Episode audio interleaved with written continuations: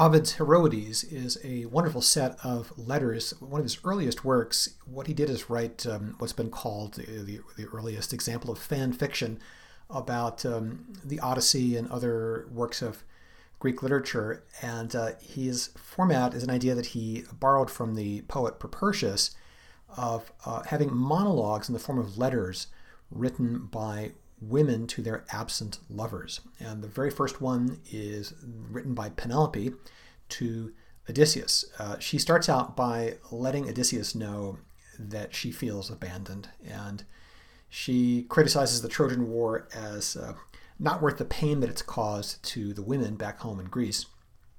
Ovid makes it clear immediately that uh, she knows the war is over. She says, Troia jacet certe. Troy, undoubtedly, Troy lies in ruins. Certe. Certe means that something is certain in the mind of the speaker, right? Certainly isn't like, I know this for certain, uh, and is often used in protests, right? So if you look at sort of the context of this word, it's typically uh, used by, it's like, well, certainly we know that this is true, so what's wrong with you? All right, so the unspoken protest here is uh, that you know you should be back by now, and she expands on this theme later. On the very first line, the word lento, slow, um, uh, makes this complaint also. He's slow in coming home. Um, other key words in this initial passage, and I'll, I'll, just read you the first few lines and then talk about the next chunk um, before I go on. Uh, in this first 10 lines or so, some of the key words express her loneliness. Um, deserto, empty, uh, frigida, cold, relicta, left behind or abandoned, viduas, meaning alone or you know widowed basically. Uh, some of these adjectives actually apply to things, right? Her bed is what's deserto, and her hands are, are what are viduas. Uh, but they all emphasize her psychological state. And that's really the, the beauty of these poems is they are meditations on the inner state of these great heroines. Uh, throughout the poem, Ovid tests your knowledge of the Odyssey. Right, will be a lot of this as we go on. Uh, the first, the first one is an easy one. It's a reference to Penelope weaving. The idea that Penelope is weaving is very familiar if you know the Odyssey at all. Uh, she does a lot of weaving, most famously of the shroud of Laertes. All right, so the tela is refers to the warp or the upright threads of the loom into which the weft is woven. It's said here to be pendula hanging suspended, which just means that it's upright, not that it's kind of, not that it's swinging from the rafters or anything like that. All right, so I'll read you these first 10 lines and then I'll talk about the next 10 and uh, go on after that. Haec tua Penelope, lento tibi mittet ulixe, nil mihi rescribas attinet. Ipse veni. Troia jacet certe. Danais in visa puellis vix priamus tanti totaque Troia fuit. O tinam tum cum Lacedaemona classe petebat o Brutus insanis esset adulter aquis. Non ego deserto Jacobissem frigida lecto, nec quererer tardos ire relicta dies, nec mihi quaerenti spatiosam fallere noctem, lassaret viduas pendula tela manus. So in line three, uh, Penelope refers to herself as Puella, uh, which seems not quite right since she's a mature married woman. Uh, but I think Ovid here is trying to say, in my opinion, what, the reason he does that is that he, he's trying to get across that Penelope is still in love with Odysseus, that she she's in the class of lovers. And puella is the standard term for beloved in Roman love poetry, uh, and these are love poems. Um, he emphasizes this in the next section here, just coming up, where Penelope talks about how afraid she is that Odysseus will get hurt, or how afraid she was uh, before she knew that he had survived. Uh, and she emphasizes, like, this is how lovers are. Uh, they're nervous and they're worried. Soliciti. Um, she sort of states this as a general rule. Lovers, lovers worry. She grows pale at the mention of Hector's name. Um, or at the mention of the victory of one of Troy's other great champions, uh, Memnon or Sarpedon. Now, here, here's Ovid again testing your mythological knowledge, uh, and he gets a bit more intense. Hector, well, there's no problem there if you know the Iliad. Um, the mention of the death of Antilochus is a little trickier. Uh, Antilochus was a son of Nestor, uh, the uh, from Pylos, who's mentioned in Book Four of the Odyssey when Telemachus is in Pylos talking to Nestor, uh, as having been killed was Antilochus by the Ethiopian champion Memnon. Uh, Memnon was the son of Dawn uh, from Ethiopia. It Was a late arrival to Troy, who, who come he comes after the Iliad ends, um, and is killed by Achilles. But in the meantime, Memnon kills Antilochus. All right. So another obscure character who is mentioned here is Tlepolemus.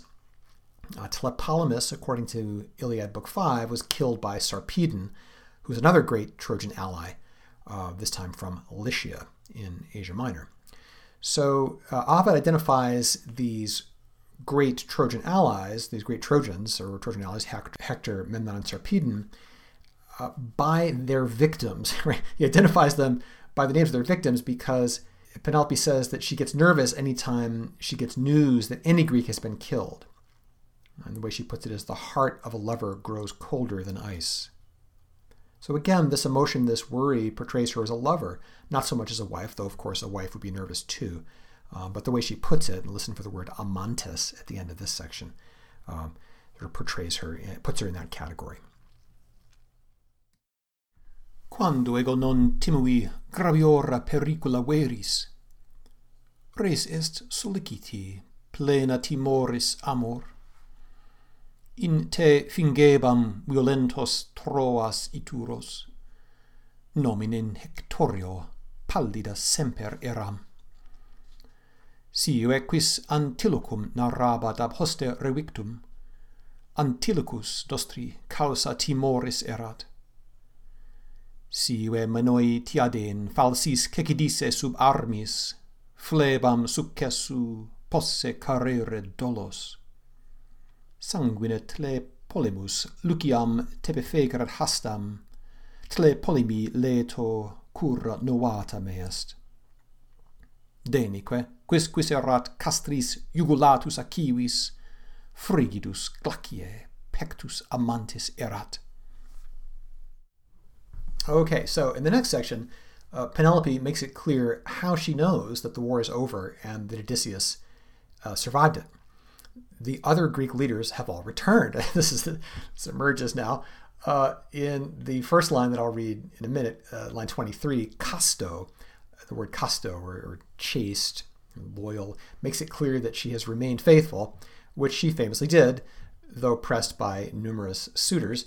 Uh, Ovid now goes into some details of what's going on around Penelope. Uh, she says, The altars are smoking, altaria fumant with thank offerings, and that loot from the war is being hung up as dedications. Ponitur is the sort of technical term for this, hanging something, placing something in a temple as a dedication and thank offering to the god.